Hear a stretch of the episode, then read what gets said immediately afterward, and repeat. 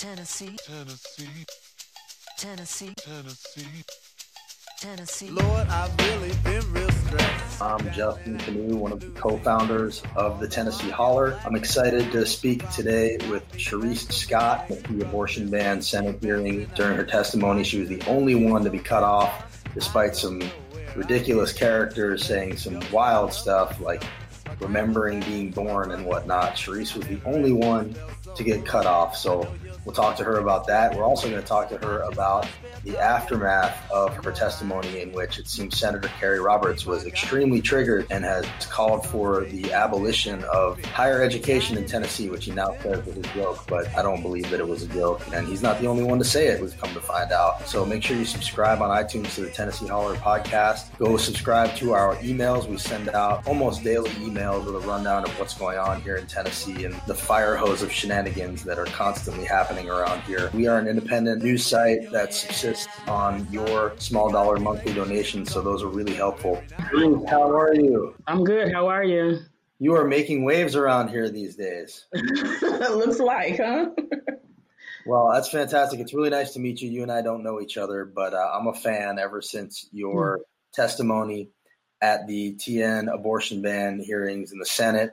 Uh, you were on fire. What you said was truthful and fantastic.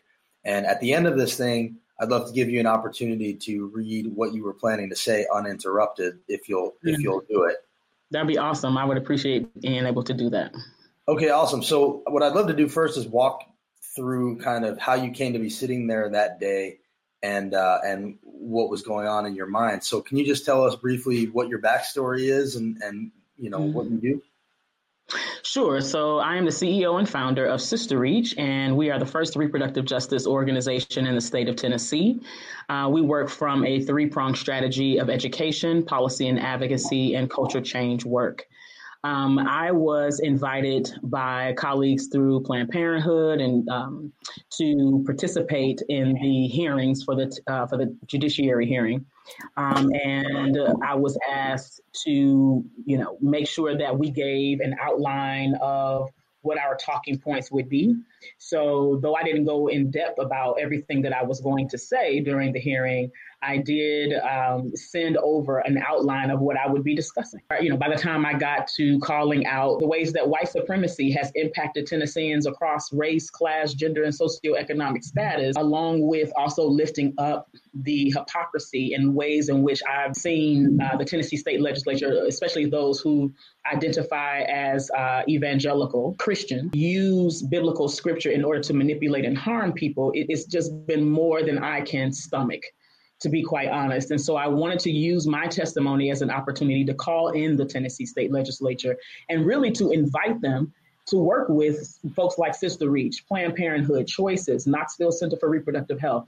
There are organizations that have been working across the state to remedy the wrongs of the Tennessee state legislature, especially around issues like abstinence-based education and H I V criminalization, um, those types of issues. Instead of really being a bit more public health centered and led, uh, the, things are being handled uh, by folks' moral understandings and interpretations of how they want to control and manipulate and harm folks. And so I, I, I just couldn't take any more of that, and I had to push back. So I so, utilized. Well, well, let me let me ask you this though. Like, did they give you any parameters for what you could and could not say during your testimony? Was there some sort of guideline given out about there? Not, not necessarily. I, I was told though that the legislature was not interested. Excuse me, that the committee uh, wasn't necessarily interested in hearing people's personal stories. However, there's no way for me to separate my own personal story from me doing the work that I do. I came to this work as a woman who needed a safe and legal abortion, and I was misled by a crisis pregnancy center that was posing as an abortion clinic seventeen years ago. Um, seventeen years later, that baby is almost grown, and he is um, flourishing as best he can, but that's not without uh, barriers. That's not without the impact of what I knew he would have to navigate as a child, uh, not necessarily having access to his father, which is really the reason that I was there, right? And him having uh, to, um, to have him deserving to have a two-parent household if that's something that I could make possible for him. Uh, and, and unfortunately, that's not the reality. But I think even more, what's even more important is that it was the lie. It was the manipulation. It was them misleading me and making me believe that they were offering a service that they were not. And then me, you know, not I wasn't well-versed in reproductive health rights or justice back then. I didn't have any of, of the understanding or the theory behind the framework back then. I was just a woman who needed to have an abortion, and I was being lied to, and I was told that if I got an, I got an abortion that I wouldn't be able to have any more children, and so I chose to go ahead and have the baby. But they've not been anywhere to, to make sure that my baby and I thrive, um, that we have any type of social supports, you know, right? And the April after I had him, I lost my job, and, and I went through a continuous cycle of temp jobs and gigging and doing all types of things to be able to uh, to take care of him. And so, um, so no, there were no parameters, but there was no way that I was going to be able to to do the work that I was supposed to do. There wasn't an opportunity. They didn't want to hear personal experiences. And I think that that's something that we need to be thinking about. I think it's important to lift up that though Black women have been the poster child, if you will, at least for the last ten or so years for the anti-abortion movement's campaign, it's, it's supposedly our babies that they're supposed to be saving, our wombs that are supposed to be this dangerous place, our parenthood that is constantly put on the chopping block, if you will, or is being judged because we may or may not have a husband. We might be a teen mother and we may have multiple fathers or something like that. We have been the trope, whether we being called a welfare queen, being made the face of, of the opioid campaign, just being demonized for the children that we that we have. I just think that it's something to be said about them shutting me down and not allowing me, the only Black woman that was slated to speak, period, who'd actually had an abortion, who does this work for a living and can and bring not only my lived experience, but I was also able to bring my professional experience to the hearing. They weren't interested in that. And unfortunately, there's no way for me to separate the impact of white privilege and supremacy on the lives of Black bodies or any other bodies in this state, of folks who are vulnerable and who are trying to have children, constantly marginalized because of not having ac- access to healthcare. I've got to be able to lift up right now our children that are being held in cages, a supermajority in this state that isn't interested in making sure that folks who have health disparities can access healthcare. That's just not, you know, for Black folks, that's for all of the folks, right? All of the people who need access. And for those of us who have jobs and, and are having to pay into the marketplace, we also deserve to be able to do that without making determinations about whether we're going to live or die based on the fact that the Tennessee state legislature didn't want to expand Medicaid. So I took the time to lift up these different issues that I thought exacerbated why folks needed to have abortions. Clearly wasn't something that they wanted to hear. I have no other message to give, but that the Tennessee state legislature has fully failed Tennessee. I also am one of the founding members of Trust Black Women, who organized in twenty ten against anti-abortion billboards that were erected all over the, the country. And when they came to Memphis back in twenty fifteen, SisterReach organized to get those billboards down. So I've been seeing Black women as this kind of figurehead for anti-abortion folks for quite some time. And here you have a Black woman to sit and talk, and you don't want to listen. Right. Uh, and I wasn't just coming to just talk. I was coming to also offer recommendations. We center those voices. We center those that those experiences. We center those people as experts because only they can tell you what it is that their lived experiences actually look like on a day-to-day basis. And only they can give you opportunities and education and information about how you better support. When you went in there, were you expecting to get cut off? It almost seemed like you knew it was coming when Senator Mike Bell decided to cut you off. And he cut you off after not cutting off a guy who said that he could remember being born, but he cut you yeah. off. Were you expecting it? And what was your reaction when it started to happen? There, I, there was a possibility. I knew that there was a possibility that I would be stopped. I timed my, um, you know, I timed myself. I'm going to get a chance to say it today, so I'm probably not going to rush as fast as I was going, going to then. But I knew that I needed to time myself and make sure that I had enough of the ten minutes to get it all out. I really was trying to time myself at like nine minutes and thirty seconds. Uh, so that I could, just in case I went over a little bit, you know, it would it would make up the difference in the ten. But I mean, I sat there for folks, especially the lawyer um, for the pro-life movement that was working, you know, specifically with the, with the Tennessee uh, Judiciary Committee, uh, was given thirty minutes to present his argument. And then he was given another thirty minutes of questions to answer. right? And then someone else after him was given twenty minutes. Somebody else was given fifteen minutes. And we sat through, I mean, the, we got through maybe three speakers before lunch. And all of them were for the pro, from the pro-life side of this argument. And I think it's also important to lift up the fact that we were supposed to have fourteen slots given uh, for folks who were coming to the on the other side of this argument to present our facts, to present our case, um, to present the things that we thought were important for the Judiciary Committee to consider uh, around this, this bill. Uh, and not only were we not given all of those slots, we were then cut off, and we were, and especially after lunch, you know, uh, the chairman uh, made sure that he said, oh, no, we want to, you know, we want to make sure that everybody stays on task and stays on time. And we're going to cut you off if you, you know, if you go off time. And if you mention anything, if you make any, if you blurb out, you know, we're going to remove you from, um, from the room. So there were folks who were removed for supporting Uh, you know, testimony that's that that made sense. Let's just be clear. Um, as well as, I guess, myself, what I was saying, I guess, came across as something that he didn't want to hear. So he wanted to have me removed as well. Well, uh, it was definitely strange. When it started to happen, did you feel like they're going to grab me, or, you know, because they were pretty overt about not touching you. They wouldn't, you know, they, they all got up and left instead of removing you. Uh, I think they knew the optics of that were not going to be good. And the other question I would have is, you know, they always say that we cry racism about everything, but you were very clearly the only Black woman to speak throughout this entire process and the only person mm-hmm. to get cut off. The optics of that on its face are not good at all. So what That's role right. did you feel like your race was playing in what was happening? Um, so to the first piece around like being touched, um, the sergeant at arms did grab my phone. I took it out of his hand and told him not to touch my things.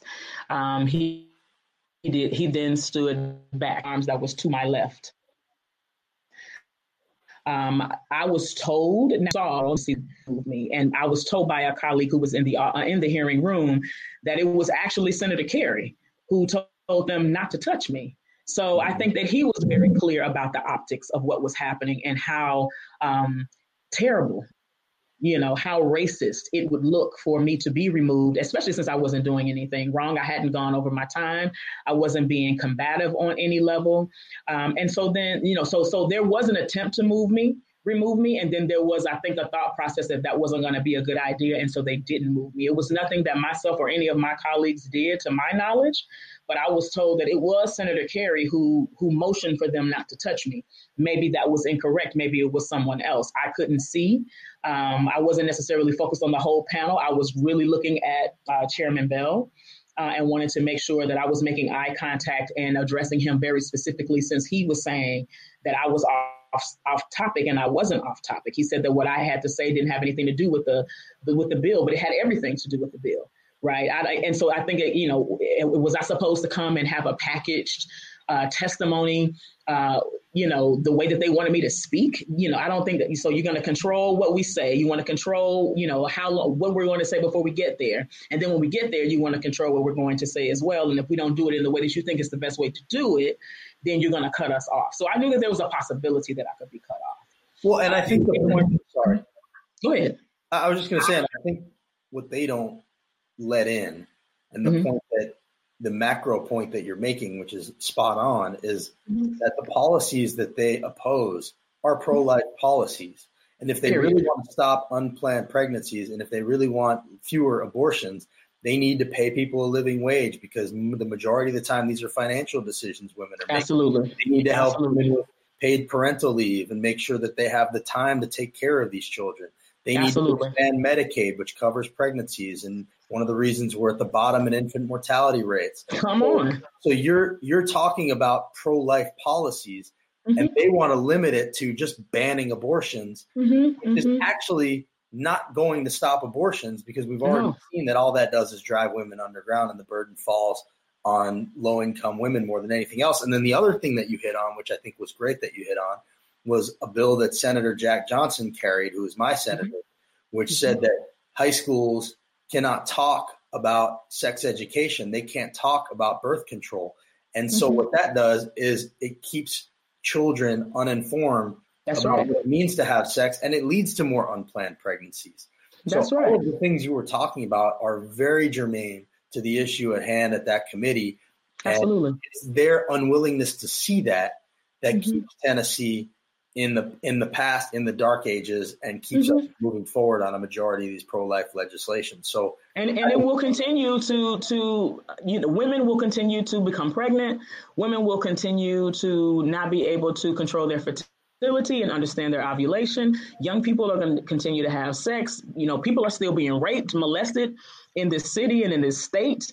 Um, nothing has changed as far as the, the environmental conditions that inform people's ability to be parents or not be parents, have babies or not have babies.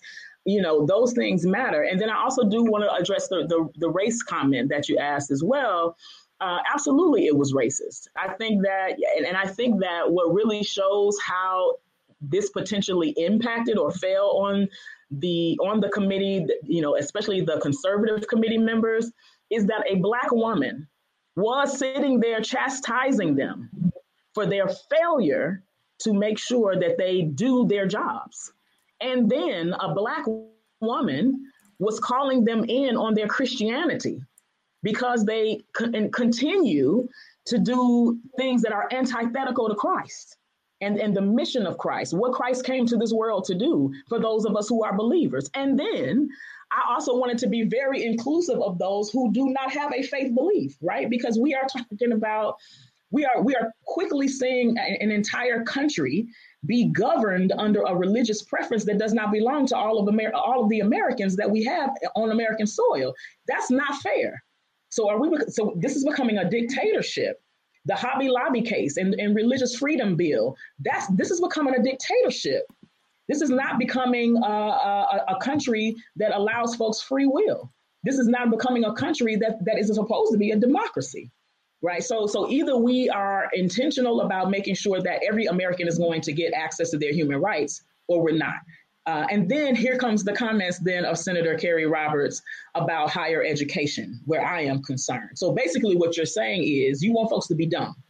You want people to stay ignorant so that they won't hold you accountable and so that you are free to do whatever you want and feed folks whatever foolishness you want to feed them, because you know that they will not have the intellectual wherewithal to push back and hold you accountable. So that's based, so you you would rather get rid of institutions of higher education. And it was not a joke. I think it absolutely showed the intention not only of him, but his party members, uh, especially those who have participated very unapologetically, and, and even those who are not in his party, because we understand there's some Democrats, uh, at least one in particular that we know supports the same legislation. Uh, so for those that have voted conservatively on both sides of the aisle, you know, th- this shows that, you know, you're you're only, you know, siloed and focused on this one thing. You're not really making sure that folks' full human rights can be accessed in the state of Tennessee. Uh, and so, I so, you know, I think that so not only was it racist, it was classist. Um, it was sexist. It was so many other things. There were so many isms that was connected to that. Uh, but it, it absolutely, no, they did not want to be checked by a Black person. They did not want to be checked by a Black woman, especially since you've been able to, to, to effectively train your people to believe that I don't care about myself, and I don't care about my baby, and I don't care about my community. And as long as you can keep that going, will be then means that you you'll never there's never going to be an opportunity for white Tennesseans to believe that they have something in common with Black Tennesseans. Right, for Latinx Tennesseans to think that they have something in common with a- Asian or Pacific Islander Tennesseans. As long as you can keep us separate, as long as you can make sure that we, you know, that we are polarized around these issues, then there's never an opportunity for, for reconciliation or any level of repair. There's never an opportunity for us to figure out how we come together and work towards making sure that folks not only can can, can understand and space their pregnancies, but they can make sound, healthy decisions and, and, and, and not only about themselves, but for their families and for their communities. So, you know, he stuck his... his you're, you're, you're, you're nailing it right there. And, uh, you know, that's that's the issue. It's not about party. It's about, you know, the people of means who benefit mm-hmm. from the status quo wanting to keep Uh, races divided so that they can keep mm-hmm. taking advantage of them. It's not, when they talk about freedom, it's about the freedom to exploit. And I think the, uh, blurring the lines, the racial lines, is the their biggest fear. So I think Absolutely. You hit on it there. And then you also hit on an important point, which is, you know, you spoke to them on matters of faith, and they feel like they're the experts when it comes to exactly. that. Nobody can talk to them. You know, even though what's very clear to anybody who has actually sat down and read the Bible is that that's not a book about banning abortion and telling gay people right. what to do with their lives. It's a book about taking care of the poor, taking care of the stranger, taking care of your neighbor, loving each other as God made you. And that's right. if the only lesson you took away from that Bible is I need to make sure that gay people don't have rights and that nobody has abortions, you weren't reading close enough. That's right. And, that's and, right. And that's the message that I think Democrats shy away from in general mm-hmm. too much is, you know, not meeting people where they are on matters of faith, talking about separation of church and faith only. But we also need to remember that this is a faithful nation. It's a faithful mm-hmm. state, especially. And we need mm-hmm. to be able to talk to people directly about that stuff. So I'm, I'm glad that you're doing that. Uh, let's, let's talk now about, and then pretty soon here, I want to give you a chance to read your speech, but okay. let's talk about the Kerry Roberts thing for one minute. Mm. Uh, he was on his radio show. We got a tip from somebody in his district saying that he said this thing, and I went back and watched the whole thing, and it was so clear to me that you had triggered him so hard that we wanted to make a video to really give it the glory by intercutting your speech with what he was saying and how angry and frothing at the mouth he was, and that moment where he talked about how, you know, they don't care that you're black, but here you are talking to a bunch of white people, completely dismissing Katrina Robinson, who was also on the panel. Exactly. And, and you know, that's an erasure right there if I've ever seen one. And, and, and, you know, what's very clear is that he was, you know, he felt like he had authority over you to not mm-hmm. allow you to talk to him that way. And it wasn't mm-hmm. a joke. It wasn't hyperbole. And we've now seen, I don't know if you saw, but we just posted a video by Senator Mark Pody when he was running against Mary Alice Carfee, he said the same thing. So this is something wow. that they, they see, you know, mm-hmm. universities as places where people learn to believe things they don't believe in. And so they want to do away with those things rather mm-hmm. than address those things. And, you know, what they're basically saying is the more people learn, the more they disagree with me, and we can't have that. Mm-hmm. So, you know, when you watch that video, just tell me your thoughts when you were watching that video that we sent you. First of all, um, I was on, I was on a call, and one of my staff came to let me know that the video even existed. There was a woman who had called our office to make sure that we'd seen it, because we hadn't seen it.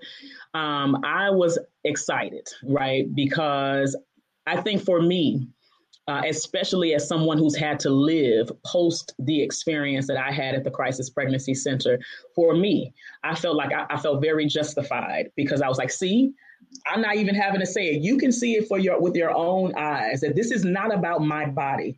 This is not about saving my baby. This is not about making sure that uh, that I do my best. This is about someone's ego. This is about the fact that let's let's talk about race. Let's just talk about the culture of race dynamics here in the in the Deep South.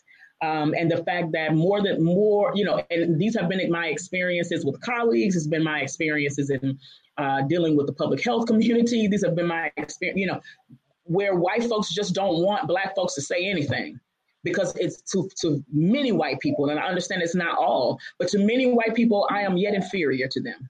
Right. And that the black race is an inferior race. Uh, and and for any race that is not the white race, we're supposed to all just be inferior to the white race. But that's that's just not true. Right. Uh, so, I mean, I was, you know, I felt very validated in what I said in my comments. And even though I was cut off in the in the sound bites that folks were able to get in that five minutes and twenty-six seconds, uh, I felt very justified.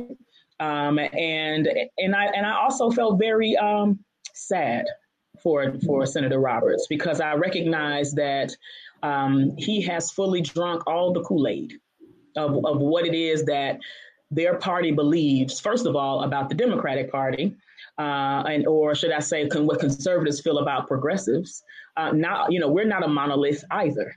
We all have different understandings and belief systems. Many of us are, are, are people of faith. Uh, many of us, um, you know, we, we have difference of opinions around abortion, around birth, around pregnancy, around sex, around the economy, around all, all sorts of things, right? And so, uh, so to just kind of lump folks in a box was is is very interesting, you know. Um, so, I, so I thought that was something to to consider. I also thought it was, you know, interesting that, um, you know, he's like, oh, she's, you know, she's throwing like this liberal lexicon. Let me just be clear: nobody is sitting around trying to figure out liberal jargon. uh, to to push any agenda, or at least not not me, not Black women, that, you know, not the folks that I work with in the reproductive justice movement. We are really bringing our lived experiences.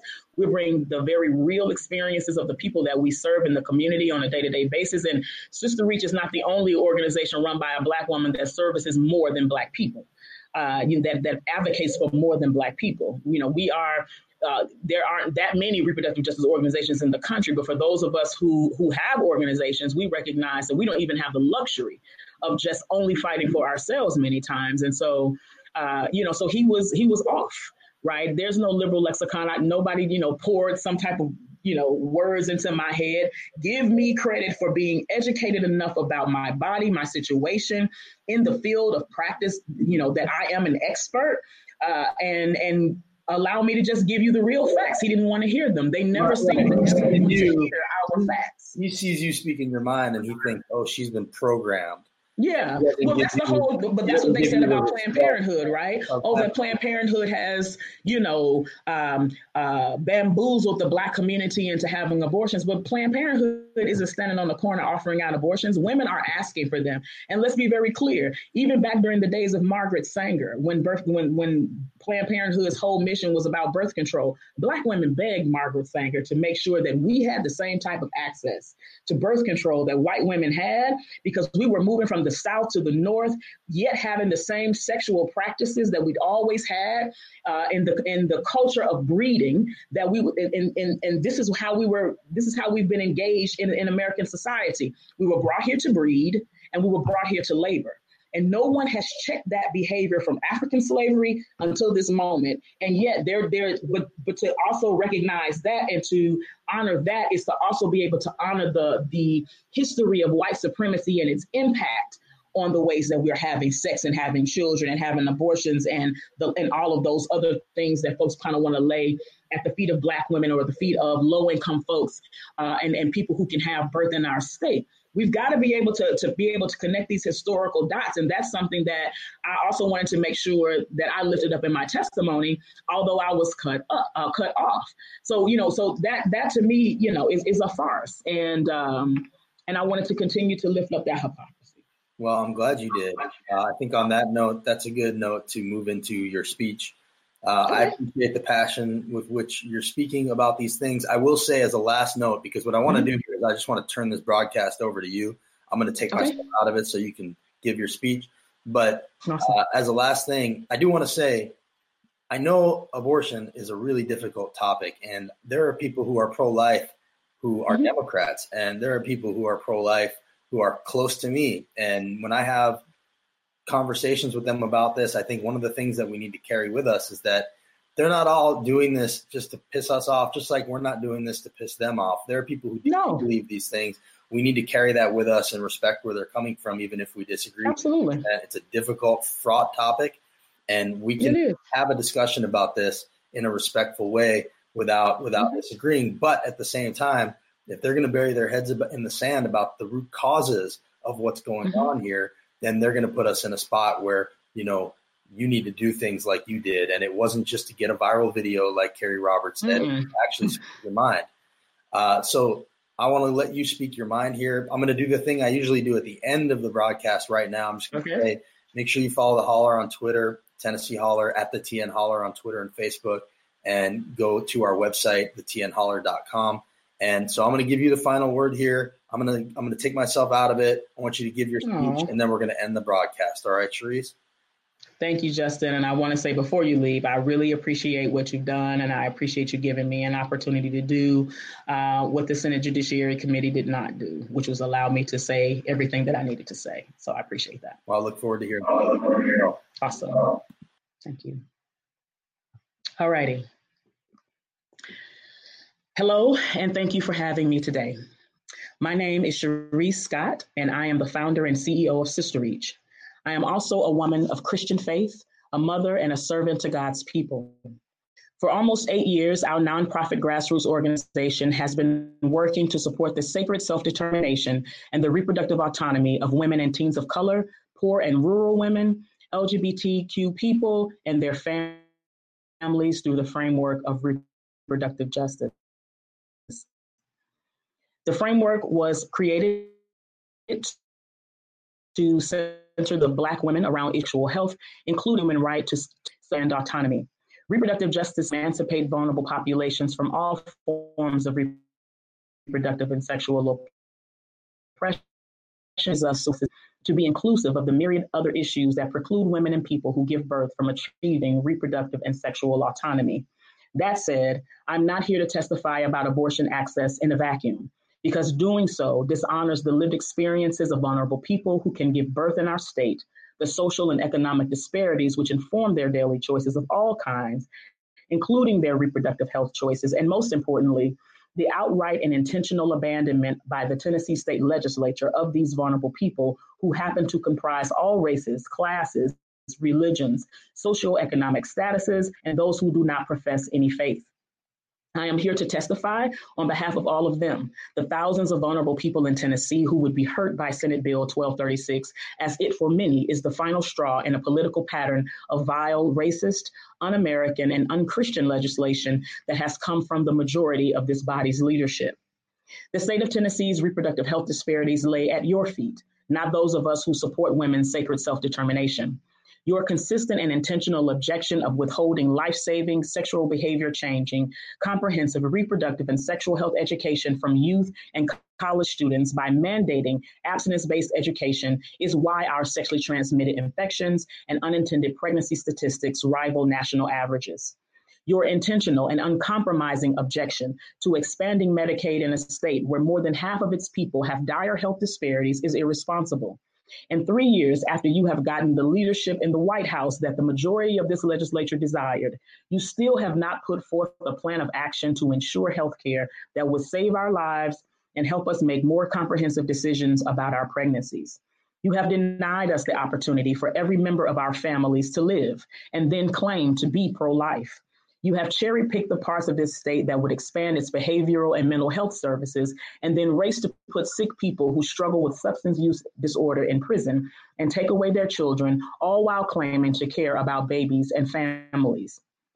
You stood in your righteous indignation and watched undocumented families be destroyed by ICE in this state. You have dismantled their families in the name of democracy. You have ambiguously offered undocumented women birth control methods to hinder them from having more children. You have denied hardworking families the opportunity at a living wage, yet hold them responsible through legislation that punitively disciplines them for their rage or their inability to be present to raise their children. No one can raise children properly when they have to work three jobs to provide a forty-hour work week of pay. You have targeted people because of their sexual orientation with vitriol and hate. Your political track record shows no, no mercy or compassion for them or their lives, and judgment is not yours to hold over their souls, yet you have stepped out of your mortal positions and have wedged your fear, hatred, and misinterpretation of biblical text over their lives and families as if you are God and as if you have a heaven or hell to place them in. You have denied us comprehensive education reform, oversaturated our boards of education with mandates for better testing scores, disempowered and underpaid our teachers, supported the privatizations of our, school, with, of our schools with no check and balances to ensure quality education, then are angered when you see twenty-year-olds on the welfare system. You weren't concerned with whether or not they could read or count, only if they could test well to shore up your education benefit funding. Many of them are underemployable because they never received fundamental education to navigate the workforce, yet you expect them to understand their sexual and reproductive health. Meanwhile, the only environment you've created among these instances is one that would lead Tennesseans to need abortions, undercare, or, or neglect their children, regardless of whether or not they want to be uh, parents or not. Which brings us to where, why we are here today. In a state full of people who, without God's help and mercy, have nothing to look forward to but being a permanent underclass. Yet somehow you expect them to be assets to our society and not liabilities, and shame them when they cannot achieve the unachievable bar you have set with your harmful policy making. And if this was not heartbreaking enough, you wield your political power in Jesus' name. Many of you who claim to be conservative and Christian have weaponized the word of God to forward your political agendas and maintain power over the most vulnerable Tennesseans. You have manipulated biblical scripture to align with your colonialist, supremacist ideologies instead of showing mercy and using the power of your political party to liberate each of us, which is and was the actual However, my Bible teaches me that Jesus came that we might have life and have that life more abundantly. Who is the Tennessee State Legislature to stand between me and my opportunity at an abundant life or my sacred ability to be self-determining? And what makes this legislature so prideful and arrogant that you've wedged your own will between that of my own and God's? What makes you believe God has endowed your sinful flesh with that authority? Are any of us holier than God? Last I checked, all of us who believe, and that includes people who have abortions, are to work out our own soul salvation. Even God honored the self-determination and bodiless throughout Scripture. Did not allow, did, did not God allow in First Kings three, sixteen through twenty-seven, the potential killing of a baby to train one of his beloved leaders on how to wield fair justice and to sue the grieving mother who also happened to be a prostitute, the value of honoring another woman's ability to parent, even though they, bro- they both were the outcasts of society? Did he not place King Solomon in a position to administrate justice to the prostituting mothers, even though killing the baby was the way he proposed to offer that justice? King Solomon's job, much like this legislature, was to offer justice to these women, not make or mandate their decisions for them. He could have offered death to the mother for killing her newborn baby, mistake or not. And yet we see King Solomon do what I've not seen this legislature do. Honor the mother's humanity, honor the women's self-determination by allowing them to make the decision on killing the remaining newborn child. This was God-ordained justice. We all know there is no scripture that uses abortion terminology, yet the text demonstrates count, countless opportunities where God condoned the death of vulnerable babies to chastise disobedience, correct behavior, heal broken hearts, or even usher in liberation. What more was the death of King David and Bathsheba's baby if it were not a God-ordained abortion to chastise David's sinful and gluttonous behavior with Bathsheba? That's Second Samuel twelve, one through twenty-four. We have politicized the abortion debate long enough on the back of our risen Savior, whose own vulnerable life was aborted so that we might have access to God and eternal life. The definition of abortion is the termination of life, whether it be a fetus or a living and breathing human being. I sit here before you a living testimony of what an empowered and educated individual looks like when given the tools to make comprehensive choices about my life and reproductive health. I've had three abortions in my lifetime, and the only thing that changed my sex- sexual behavior was the compassion of an individual who showed me my ignorance, challenged me to change my sexual behavior through comprehensive sex education, and walked me through that process until I got it good enough that I could teach others about their bodies. That was the compassionate action of one individual. What more could this legislature do for a state full of people who do not understand their sexual and reproductive health? My Bible teaches me in Hosea four and six that we die due to a lack of knowledge. The heartbreak is that Tennessee abortion rates could be much lower if this legislative body would not stand as a barrier to the very education I received. Instead, Tennessee has taken shortcuts by pushing long-acting reversible contraception on vulnerable women and girls, whether they be citizens, undocumented, or incarcerated. Yet our rates of sexually transmitted infections like chlamydia and gonorrhea and H I V almost triple the national average among youth and adults. Instead, Tennessee has chosen eugenics over healthcare access, which includes comprehensive sexuality education and all methods of birth control. Your political actions have exacerbated these issues, and you must take responsibility for it now. Allow me to call you in and offer you an opportunity to repent for the ways you have perverted your role as politicians. The politician is not God. And John thirteen, sixteen says that no servant is greater than its master, nor its messenger greater than the one that has sent him. Your constituents are the people who made your jobs possible. So as Philippians two, three, and four states, do nothing out of selfish ambition or vain conceit. Rather, in humility, value others above yourselves, not looking to your own interests, but each of you to the interest of others. You have a mandate to love your neighbor and offer them every opportunity at an abundant life. And make no mistake, I am a firm believer that people ought to take responsibility for their actions, but you cannot expect anyone to take responsibility for something they don't know, don't have access to, or are not stakeholders in, or more importantly, don't trust you enough to believe you care about their lives. Black women in particular will be harmed and criminalized by this law, though our sexual behavior has never been corrected since slavery. We were brought to this country to breed and labor. We continue that pattern of birthing our children to this day. And history has already shown us what Black mothers will do if we do not have access to safe and legal abortion. birth control methods, healthcare, or a society that supports us. It is irresponsible of this legislature to push vulnerable women and girls back into unsafe abortions. Your job, like King Solomon's, is to create a just society where all can flourish and not make decisions out of trauma, lack, poverty, danger, or fear. A wise preacher named Reverend E. Dewey Smith said, once said, "You cannot antagonize and evangelize at the same time." If you want the state of abortions to decrease, it will take a concerted effort from this legislature working with, not against, medical providers like Planned Parenthood and the myriads, myriad of advocates like SisterReach who have been on the front line trying to correct the public health wrongs of this legislative body. Isaiah ten, one and two states, "Woe to those who make unjust laws, to those who issue oppressive decrees to deprive the poor of their rights and withhold justice from the oppressed of my people." You have an opportunity to set a new precedent by righting the wrong of Senate Bill twelve thirty-six and to model for this country what justice looks like for the most vulnerable. I urge you to vote against this dangerous bill and work with us to change the cultural, culture of sexual behavior in our state together. Thank you for your time. And that is my testimony in its entirety. And I appreciate uh, the opportunity to be able to say Uh, the words that I felt inspired to say, in not only on behalf of myself, but behalf of every vulnerable Tennessean in, uh, uh, that are not only in this state, but for those who also um, depend on our state for health services of all kinds. Shout out to our friends at Planned Parenthood, Healthy and Free Tennessee, the A C L U, Choices, Knoxville Center for Reproductive Health, uh, and all of the advocates who work so very hard on the front line to try to make sure that folks have access to reproductive and sexual health education that is comprehensive, that is in right relationship with public health standards. Uh, and I also urge you to support the work of SisterReach. You can support our work at sister reach dot org.